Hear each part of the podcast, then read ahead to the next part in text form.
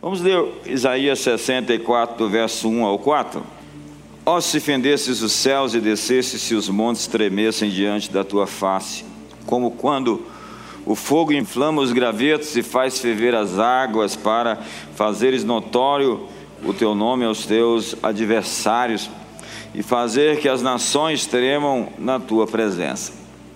Pois quando fizeste coisas terríveis que não esperávamos, desceste e os montes tremeram diante da tua face. Desde a antiguidade ninguém ouviu, nenhum ouvido percebeu e olho nenhum viu Deus além de ti, que trabalhe para aqueles que nele esperam. Quantos estão esperando em Deus aqui? Quantos estão esperando um ano extraordinário em 2019? George Miller, o apóstolo da fé, disse: Se você espera grandes coisas de Deus, você as terá. Foi em Lucas capítulo 10, verso 24, que Jesus disse: Eu vos afirmo que muitos profetas e reis quiseram ver o que vedes e não viram, e ouvir o que ouvis e não ouviram. Nós temos que atentar para esse momento, para o momento. Momento e movimento geram momentum. Nós temos que atentar para essa hora. A Bíblia diz que os sábios entenderão, e serão como as estrelas no firmamento, está lá em Daniel capítulo 12.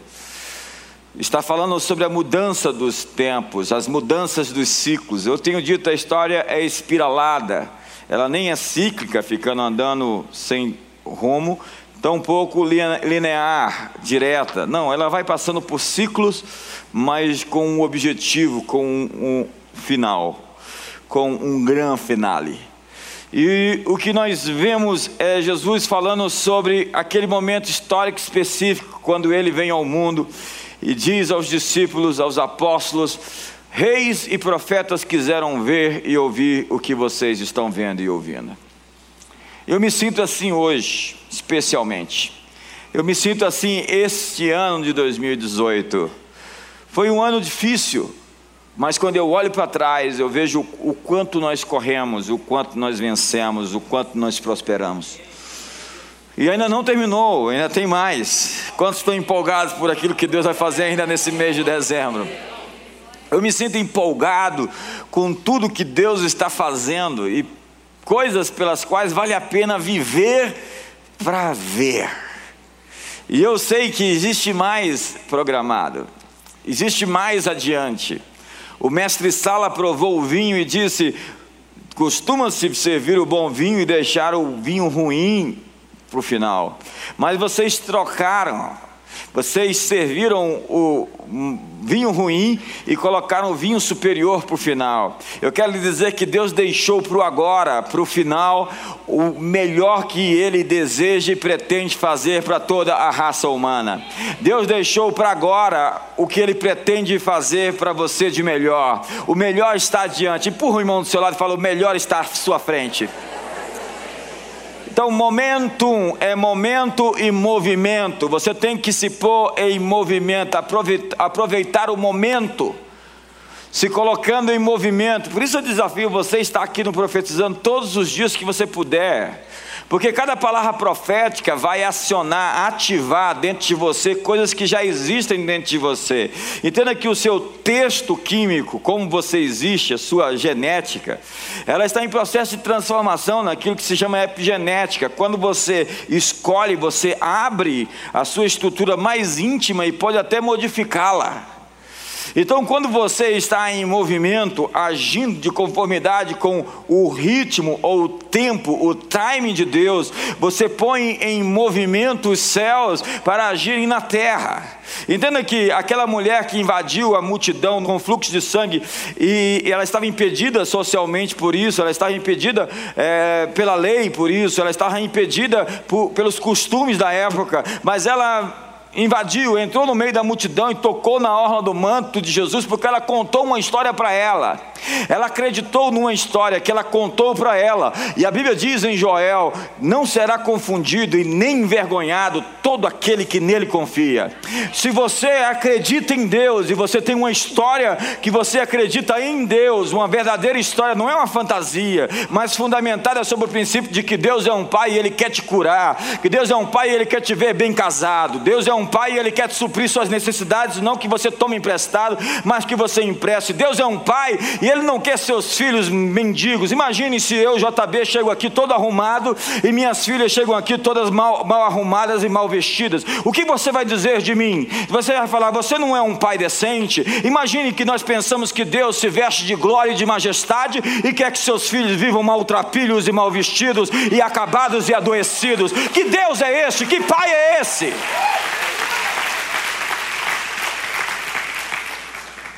Querido, eu quero que você atente para o momento. O momento é muito importante. Entenda-se como um privilegiado de viver nessa época. Nós estamos vendo o que os profetas e reis queriam ver. Nós estamos ouvindo o que os profetas e reis queriam ouvir. Sempre que Deus nos dá uma promessa é porque Ele foi ao nosso futuro e trouxe a palavra necessária para nos levar até lá. Deus já foi no nosso futuro e trouxe a palavra, a promessa, para nos levar aonde Ele deseja nos levar. Então, a igreja é um edifício de Deus construído entre dois mundos. Isso é Betel. Isso é o lugar onde os céus e a terra se encontram. Esse é o lugar que une os céus e a terra. Não existe mais separação. Ele quebrou a barreira, ele quebrou o muro entre gentios e judeus. Não existe mais separação entre negros ou brancos, entre bárbaros e citas, entre judeus ou gregos, entre homens e mulheres. Paulo diz que de todos ele fez um, um povo, uma fé, um batismo, uma igreja. Você tem cidadania celestial e você tem cidadania terrena. Provérbios 25, verso 2 diz: A glória de Deus é ocultar certas coisas, a glória dos reis é esquadrinhá-las. Deus não oculta as coisas de nós, mas para nós. Deus não oculta as coisas de nós, mas para nós. Deus ama contar seus próprios segredos. Ele sempre nos oferece vislumbres do que está por vir. Todos nós carregamos um sentimento de esperança de que as coisas podem e devem ser melhores do que são. Todos nós temos isso dentro de nós. Nós fomos expulsos do paraíso. Então nós temos lembranças do paraíso, é por isso que nós escrevemos livros sobre o paraíso, é por isso que Thomas More escreveu a utopia, a utopos, utopos, não lugar, um lugar que não existe. É por isso que Tomás de Campanella ou Francis Bacon escreveu a Nova Atlântida, ou a Cidade do Sol. Nós temos a ideia de um paraíso, um lugar sem conflito, um lugar de abundância, um lugar de prosperidade, um lugar de avivamento, um lugar de transformação. Isso está dentro de nós, faz parte do nosso DNA. Como foi dito no vídeo, grandeza não é um DNA específico de alguém, todos os seres humanos foram feitos para ser grandes. Todos os seres humanos foram feitos para ser poderosos, prósperos. Veja o que diz o DNA que Deus planta na vida de cada homem quando o cria. E Deus lhes disse ao homem e à mulher: sede fecundos, multiplicai-vos, sujeitai-a, dominai. É isso que nós somos, é isso que está dentro de nós, essa é a nossa verdadeira natureza. Ser próspero não é a natureza de alguns, é a natureza da raça. Somos uma raça de reis, somos uma raça de sacerdotes, fomos eleitos, somos a coroa da criação. Quem é o homem para que o estimes, o filho do homem para que o visites? Fizeste por um pouco menor do que Deus. Mas Karl Marx vai dizer que o homem é simplesmente um animal trabalhador. Voltaire vai dizer que o homem é um bípede sem asas. Sócrates vai dizer: conhece-se a ti mesmo. As filosofias, as religiões, os ismos vão definir o homem, mas ninguém definiu a humanidade como Jesus, porque ele se fez um de nós. Ha! Ei, Você não é fraco, não, irmão. Deus, o Todo-Poderoso, se tornou como um de nós. E se não bastasse, ele já nos tinha feito a sua imagem e a sua semelhança. É isso que somos. As religiões querem acabar com a nossa dignidade de quem somos. Os vários, vários ismos das várias filosofias querem destruir o nosso valor. Deus nos exaltou e nos colocou no topo da dignidade, da grandeza. Ele disse: de glória e de honra o coroaste. Ele deixa domínio sobre a obra das suas mãos. Em João capítulo 17 diz: aprove ao Pai lhes dar a sua glória. Alguém diz: como é, você está querendo roubar a glória de Deus? Eu pergunto: como é que eu posso roubar algo que já me foi dado? Mas há uma tensão entre o que existe e o que há de vir. Diga para a pessoa do seu lado: você é a ponte entre o que é e o que deve ser. A nossa função é se colocar na brecha da história. A esperança de um mundo melhor existe em todos nós, mas por vezes abafamos essa convicção interior por causa do cinismo, a amargura e o desapontamento. Tem gente que não lê a vida, lê as suas feridas pelo seu viés da dor, da amargura. Então você se desalinha com o seu projeto quântico de existência. Quando você vive ou sobrevive para lamber as suas feridas no altar da autocomiseração. Então você se perde e por vezes perde os nervos existenciais, fica rijo, duro, austero, tenta ser reto demais, legalista demais, não há graça, não há favor, não há misericórdia, não há flexibilidade. Ei, eu vim aqui para lhe dizer: bem-aventurados os flexíveis, porque eles não serão quebrados. Olha para o seu irmão e fala para ele: melhor essa cara. Daí desenvolve uma teologia de incredulidade.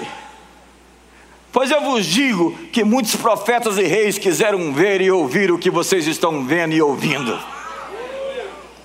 Todos os profetas apontavam para esse momento da história. Eles viram o futuro que vivemos, uma nova aliança com superiores promessas. Eles tiveram um gostinho do que nós estamos provando hoje. Jesus disse: João o Batista é o maior nascido de mulher, mas depois dele, qualquer um que nascer é maior que João. Profetas e reis tinham uma visão de um futuro superior que estava por vir.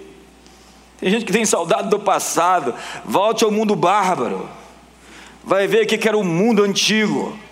Tem gente que tem saudade do passado, volta para o século anterior, o século passado, quando você não tinha esse iPhone que você fica me filmando com ele. Reis e profetas receberam os aperitivos, eles viram a sinopse, assistiram o trailer do filme.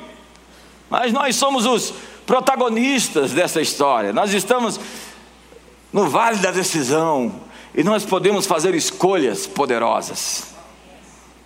Eles tiveram visões, mas nunca entenderam plenamente o seu significado. E aí o autor Hebreus vai falar no capítulo 11 sobre Baraque, sobre Gideão, sobre Sansão, Jefté, Davi, Samuel, os profetas. Ele faz uma lista, ele diz que eles subjugaram reinos, praticaram justiça, obteram as promessas, fecharam a boca de leões, extinguiram a violência do, do, do fogo, escaparam o filho da espada, da fraqueza tiraram força, fizeram-se poderosos em guerra, puseram em fuga exércitos estrangeiros, mulheres receberam pela ressurreição os seus mortos. Mas ele diz assim: homens dos quais o mundo não era digno. Já imaginou uma descrição dessa? Uma pessoa que nasceu que o mundo não era digno de tê-los. Errantes pelos desertos, pelos montes, pelas covas e antes da terra. Mas eles, olha só, não obtiveram que obtiveram bom testemunho por sua fé, não obtiveram, contudo, a concretização da promessa.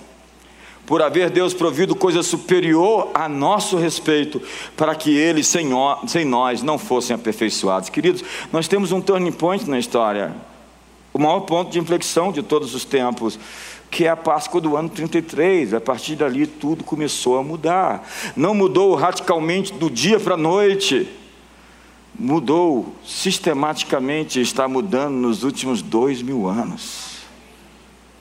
Quantos me entendem aqui? Os grandes homens do passado que fizeram história, diz a Bíblia, estão na nuvem de testemunhas, assistindo empolgados o desvendar do mistério de Cristo. Você vê o capítulo 12 de Hebreus, dando sequência ao capítulo 11, que fala dos heróis da fé, e um estudo indutivo mostra que o texto não havia sido concluído, senão há uma continuação, porque está dentro do contexto. Então, Hebreus 12 continua Hebreus 11. Não é porque um capítulo terminou e outro começou que o assunto terminou. Por vezes não, às vezes sim. Mas na maioria das vezes não. E ele diz: cercados por essa grande nuvem de testemunhas. Moisés, Paulo, os apóstolos, os que viveram. Ele diz: desembaraçando-nos de todo o peso e do pecado, que tenazmente nos assedia, corramos. A linguagem é dramática, corramos a esperança que nos está proposta com perseverança a carreira que nos foi proposta. Ele diz: ponha-se em movimento, sai da letargia, sai do status quo, olhando firmemente para o Autor e Consumador da nossa fé, Jesus.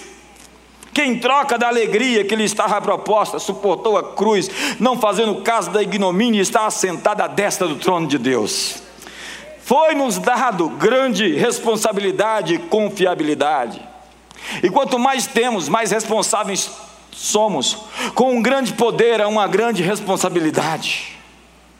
Eu estava discipulando alguns deputados, falei: olha, vocês têm maior responsabilidade do que as pessoas comuns.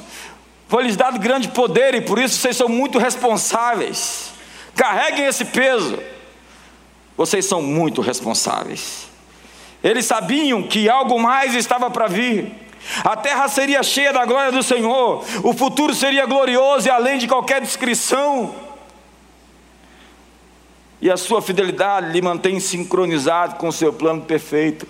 Alinhamento quântico é se manter sincronizado ao plano de Deus, sem olhar para trás, sem olhar para os lados, sem namorar o pecado, dizendo não o mais rápido que você puder dizendo não o mais rápido que você não namore com pecado, não namore com o erro, exponha como vai ser a tratativa com as pessoas, nem pense, nem imagine, nem por um segundo permita entrar pensamentos serpentes no jardim da sua mente, a fim de desalinhar você com o seu futuro. Foi isso que aconteceu com os nossos pais primitivos, Adão e Eva.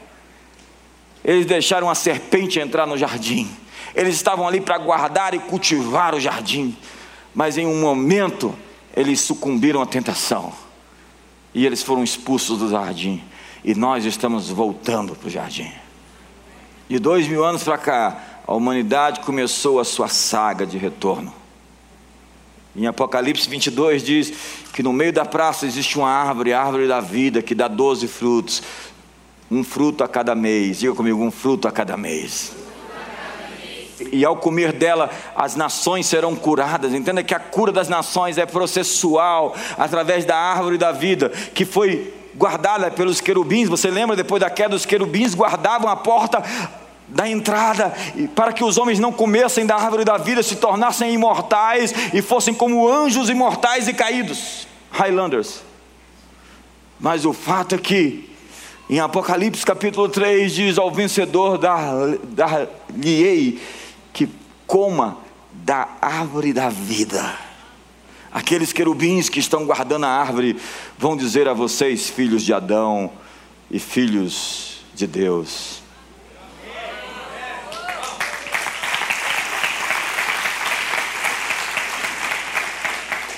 Nós sabemos que existe algo mais, ei, existe algo mais.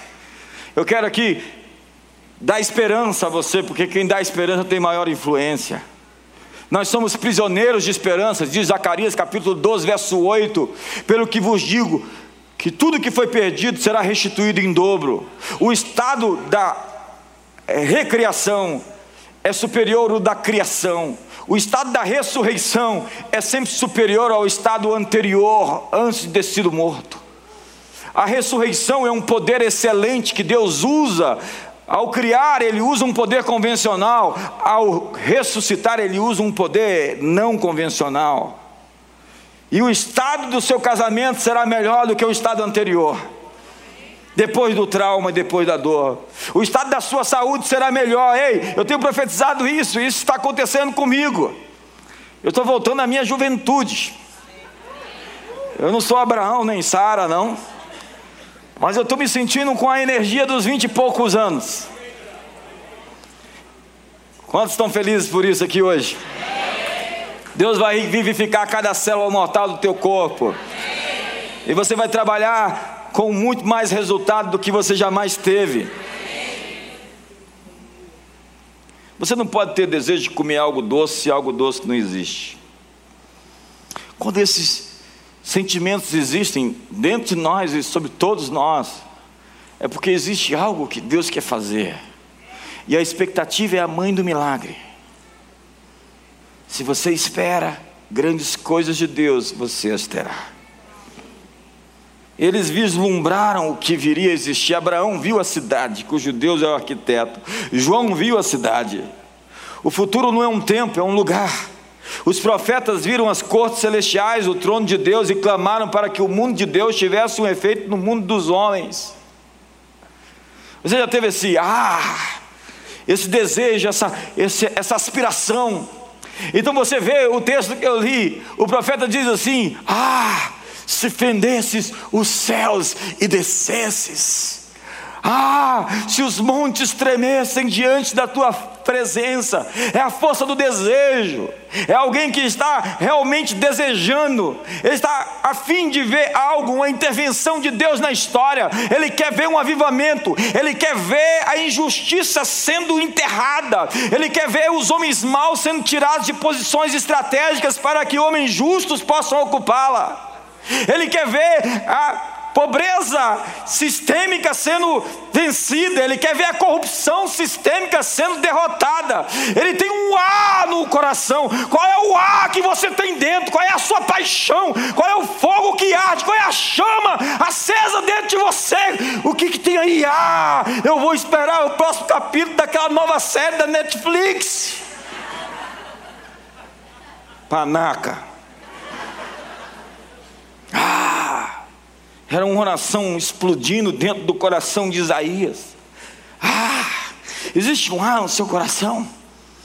A oração do profeta é uma inspiração divina do que ele pretende realizar, porque Deus unge pessoas com orações que ele pretende responder. É incrível isso. Deus me dá uma oração dentro do meu coração que ele quer que eu faça, a fim de que ele responda. Ele manda a bola para mim e fala: manda essa bola para mim de volta. Ele põe um desejo dentro de mim, porque Ele opera em mim o querer e o realizar. Ele põe em mim o querer do fazer o que Ele quer fazer acontecer na história. Então eu não posso fazer nada por mim. Ele primeiro chuta a bola. Ele que inicia o processo, e assim diz o apóstolo Paulo: quem lhe deu a ele primeiro para que ele viesse a ser recompensado, porque dele, para ele e por meio dele são a ele seja a glória para sempre. O salmista diz: dentro do meu coração me ocorre buscar a tua presença. Ele está dizendo a iniciativa de Deus. Você sente o desejo por Deus, uma paixão por Deus, um desejo de orar e jejuar, um desejo de passar aqui 12 dias na campanha. Obedeça esse instinto mais primitivo, espiritual da sua alma. Porque foi Deus quem produziu ele dentro de você. É Deus quem está chamando você para perto dele. Jesus disse: Não foram vocês que me escolheram. Ei, não foram vocês que me escolheram. Eu escolhi vocês, a despeito de você até mesmo não quiser me escolher, não querer me escolher, eu escolhi você, e isso não vai mudar, não vai mudar a despeito da sua recusa, eu vou continuar te amando, ainda que você não escolha me amar. Que Deus é esse? Quem ama desse jeito é poderoso. Deus está atrás de pessoas que amem assim. Eu vou te amar, independente da sua resposta a mim. Se você não me amar, eu vou continuar te amando. Fique sabendo. Mulheres querem homens assim, que as amem, as proteja. Deus unge pessoas com orações que ele pretende responder. O clamor de Isaías era para que o céu influenciasse a terra. Mais uma vez, a oração veio do céu como uma aspiração divina de se expressar em nosso meio. Deus quer realizar coisas e para isso Ele usa pessoas. E Deus usa pessoas com problemas porque Ele não tem outro tipo de pessoas para usar. Declarações proféticas trazem a manifestação do reino, essas são as regras que Ele mesmo fez. Orem assim: venha o teu reino. Ou, ah, se fendesses os céus e descesses. E os céus se abriram. Em Marcos capítulo 1, verso 10, a Bíblia diz que logo ao sair da água, viu os céus rasgarem-se. Olha a expressão dos céus. Viu os céus rasgarem-se. E o Espírito descendo como pomba sobre ele. A expressão é dramática. Os céus se rasgaram. Não está falando de uma nuvenzinha que foi para um lado, uma nuvenzinha que foi para o outro. Está falando que os céus se rasgaram. Está falando que algo que obstruía a relação, como diz Isaías 59, as minhas mãos não estão encolhidas para que não possam salvar, nem os meus ouvidos estão agravados para que não possam ouvir, mas os vossos pecados fazem separação entre mim e vós. E naquele dia, naquela manhã, naquele rio Jordão, os céus se rasgaram. Perceba a dramaticidade do texto o uso da palavra. Então foi ouvida uma voz do céu: Tu és o meu filho amado, em ti me comprazo. Quando os céus se abriram no batismo de Jesus, não foi nada senão um ato violento contra as forças das trevas. Aquele, se você lê a história, você vai ao proto-evangelho. Qual é o proto-evangelho? Porém, inimizade entre ti e a mulher, entre a sua descendência e o seu descendente, este ferirá a cabeça e tu lhe ferirás o calcanhar. O diabo foi avisado. O diabo foi avisado com a seguinte informação: da mulher vai nascer um homem e este homem vai te destruir. O diabo foi avisado lá em Gênesis. No momento da queda, o diabo ficou notificado. Foi notificado não extrajudicialmente, foi notificado de verdade. E aí nasceu Abel. O que aconteceu? Pode ser ele. E aí todo homem que nasce é o inimigo. Da mulher vai nascer alguém. E o diabo sempre atento a quem nascia. Por isso que ele odeia todos aqueles que nascem, todos os humanos. Porque ele sabia que da mulher nasceria um homem este ferirá a cabeça, e tu lhe ferirás o, o calcanhar. E aí vai nascendo cada homem. Vai nascendo Noé, Noé, deve ser esse cara, salvou a humanidade. Não, ficou bêbado lá na, na, na tenda. Aí aparece um tal de Davi, né? Não, não é esse aí não, esse aí teve um problema com Betseba. Mas aí aparece João o Batista, com aquela mensagem, aquele tom, que sujeito é aquele? Que figura! Arrependei-vos raça de víboras. Aleluia. O machado está na raiz das árvores, e toda árvore que não produzir bom fruto será arrancada. Mas depois de mim virá um que eu não sou digno de desatar as sandálias dos seus pés. Eu vos batizo com água, ele vos batizará com Espírito Santo e com fogo numa manhã no Rio Jordão. João batizando, de repente ele para e o inferno inteiro está ali. Os olhos de todos os seres espirituais estão vendo. Ele está anunciando que o que vem após ele é aquele que haveria de nascer e que destruiria o mal. Então ele para e vem um cordeiro por que um cordeiro? Por que, ele não veio com a, um relâmpago na mão na nuvem? Por que, que ele não veio assim, vestido de rei? Não, um cordeiro.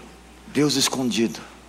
Então João diz: Eis aí o cordeiro de Deus que tira o pecado do mundo. O inferno entrou em polvorosa. Jesus é batizado, os céus se rasgam e logo o diabo vai para cima. O capítulo posterior é a tentação de Jesus. Começou. Começou. O rei de um reino superior acaba de entrar em cena. Emanuel, Deus conosco. Que coisa mais louca. Deus andando no meio dos homens.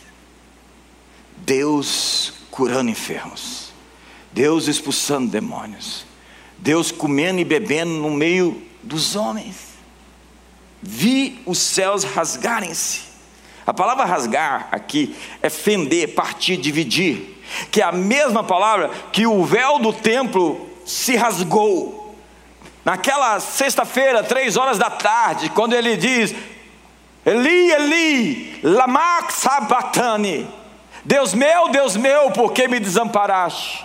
Porque se acham longe do meu salvamento as palavras do meu bramido. Naquele momento em que ele brada e diz: Tetelestai, está consumado, e entregou o seu espírito, o véu se rasgou do alto ao baixo do templo. Se rasgou, é a mesma palavra e as rochas foram partidas, quando o céu e a terra tremeram.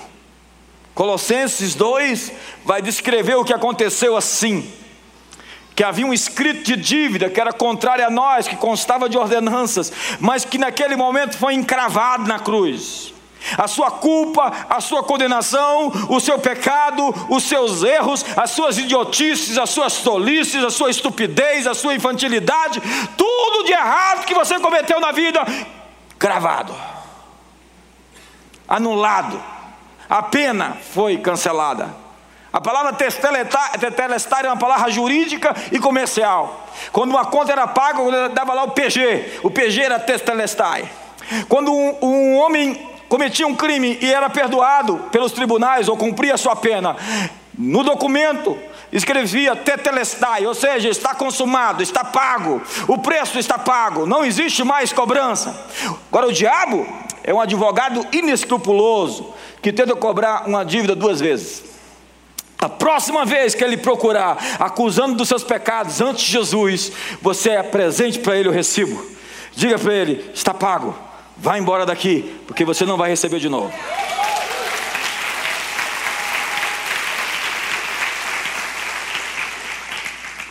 Então Colossenses ainda vai dizer: ele encravou na cruz o seu escrito de dívida e despojou os principados e potestades, e os expôs à vergonha, ao desprezo e à ignomínia. Ele diz que o céu invadiu a terra de uma vez por todas, o véu da religião foi rasgado, as rochas se partiram, sepulcros se abriram, dois mundos se fundiram. Não era mais, vamos para o céu, se não venha o céu. Ah, se fendesses os céus. E você me pergunta, quer dizer então que está acabado? Não, irmão, só começado. Quer dizer que as trevas mais densas não têm o poder de fechar o céu sobre você. Eu quero dizer que se você quiser, quiser, lembra do querer, lembra do desejar. Se você desejar e ouvir, você vai comer o melhor fruto da terra. Se você quiser de verdade, se você tiver paixão, se você tivesse, ah, vamos lá, ah, vamos lá, ah. Lembra que Jesus fez esse ah, ele ah. Nem Israel vi tamanha fé. Deus pode ser surpreendido. Pode. Ele se deixou se surpreender. Senão a vida ia ficar muito chata. Imagina a mulher do fluxo de sangue.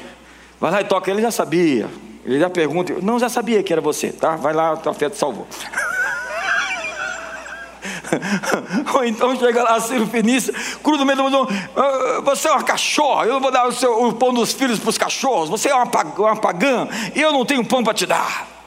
Mas até os cachorrinhos comem na mesa do seu Senhor. Ah, ah. Mas imagina se Jesus fosse um chato, que nem alguns crentes que eu conheço, falar, eu já sabia que você ia dizer isso, vai lá, tua filha está curada. Tem uns caras que estraga prazer, né? Eu já sabia. Vi uma mulher dando uma cotovelada no marido ali agora. Eu quero dizer que o reino de Deus é prevalecente, destrutivo e dominante em qualquer lugar onde as sombras mais tenebrosas aparecerem.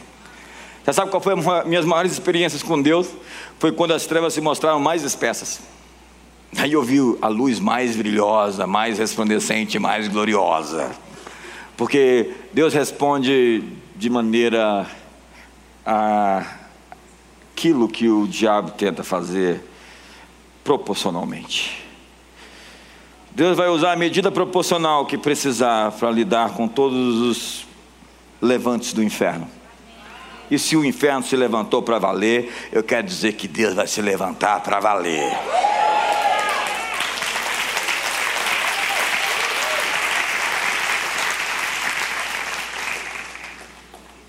Não permita ficar impressionado então com qualquer manifestação demoníaca. Os céus foram rasgados e não existe nenhuma força demoníaca que possa costurá-los. Está lá o diabo com linha e, e, e, e, agulha. Vamos costurar esse negócio de novo. Não, não vai dar certo. E por fim, tá bom, os céus estão rasgados.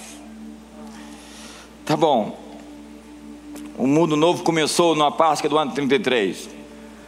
Tá bom, seriam com dores de parto, fomes, pestes e terremotos. Tá bom, nós não deveríamos olhar para isso, mas levantar nossas cabeças porque a redenção está próxima.